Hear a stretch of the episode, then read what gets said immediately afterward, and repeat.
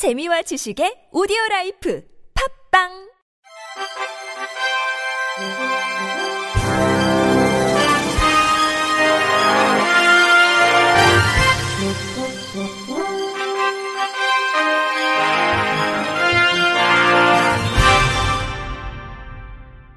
청취자 여러분 안녕하십니까? 5월 27일 금요일 KBIC에서 전해드리는 생활 뉴스입니다. 서울 강남역과 수원 광교역을 잇는 신분당선 북선전철이 28일부터 신사역까지 연장 개통됩니다. 이에 따라 신노년역과 노년역, 신사역에서 각각 9호선, 7호선, 3호선으로 환승이 가능해집니다. 26일 국토교통부에 따르면 신분당선 강남역 신사역 구간은 지난 2016년 8월 착공해 총 사업비 4,440여억 원을 투입해 완공됐습니다. 민자철도 사업인 신분당선은 앞서 2012년 강남 정자 구간을 개통한 데 이어 2016년에는 정자 광교 구간의 운행을 시작했습니다. 오송천 국토부 철도투자개발과장은 신분 당선 연장으로 광교역에서 신사역까지 42분이면 이동할 수 있다며 경기 남부 지역 주민이 서울 전역으로 이동이 더 편해질 것이라고 말했습니다. 현재 광교역에서 신사역까지 버스로 갈 경우 1시간 20분가량 소요됩니다.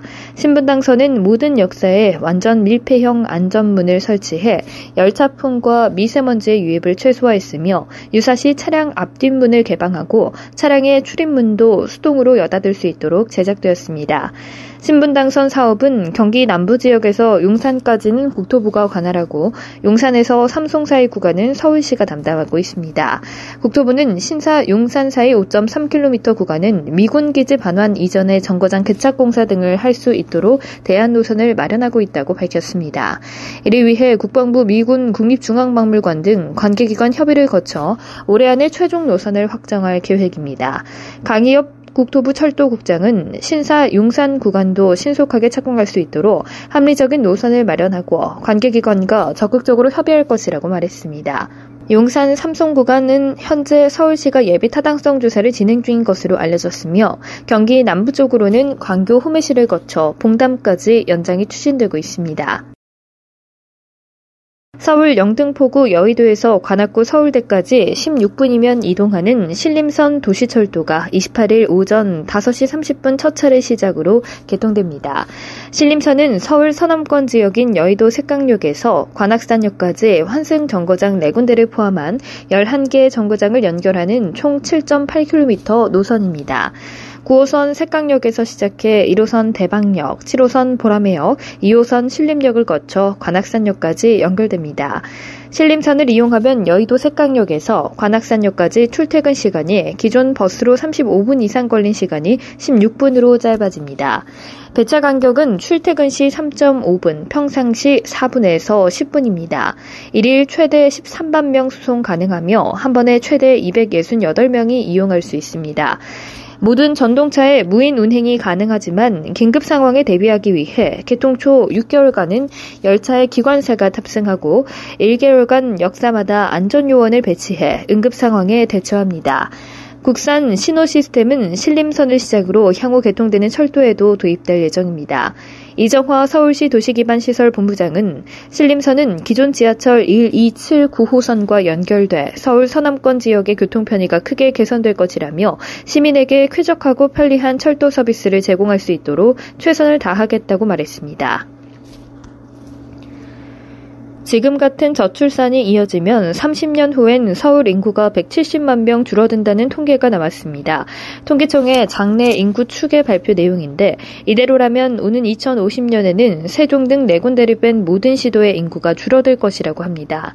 특히 재작년 기준 962만 명인 서울 인구는 792만 명으로 170만 명이 감소합니다. 또 고령화로 30년 뒤엔 10개 시도에서 국민 40% 정도가 65살 이상이 되고 중위 연령도 지금보다 14살이 많은 57.9세가 될 것으로 예상됩니다.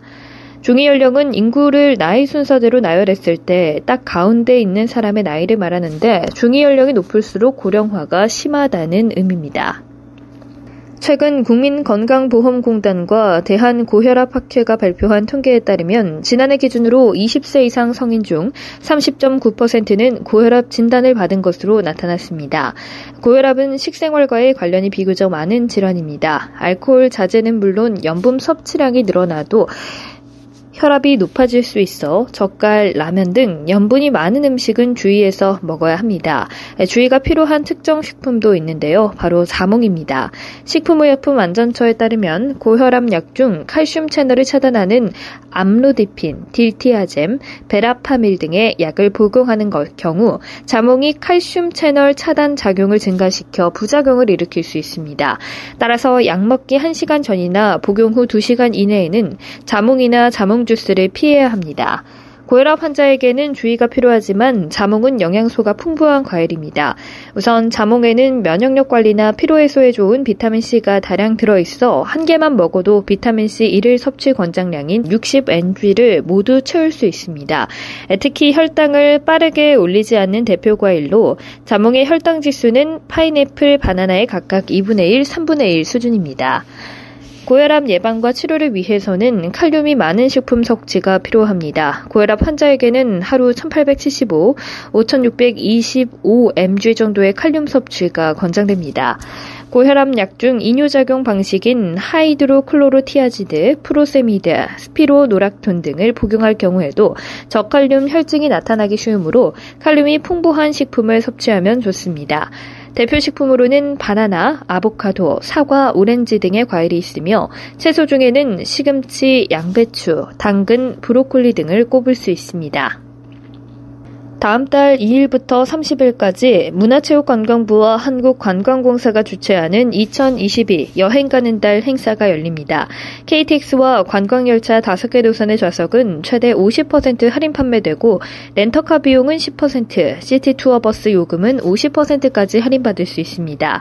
다음 달 7일부터 9일까지는 강원과 경기 등 8개 지자체에서 쓸 수 있는 5만원 숙박 특별 할인권도 발급되고 10일부터는 서울을 제외한 나머지 지역에서 7만원이 넘는 숙박 상품을 예약할 때 사용 가능한 3만원 할인권도 받을 수 있습니다. 끝으로 날씨입니다. 내일 한낮 최고 기온은 33도까지 오르면서 초여름 무더위가 예상됩니다. 이상으로 5월 27일 금요일 생활 뉴스를 마칩니다. 지금까지 제작의 이창현, 진행의 박은혜였 습니다. 고맙습니다. KBIC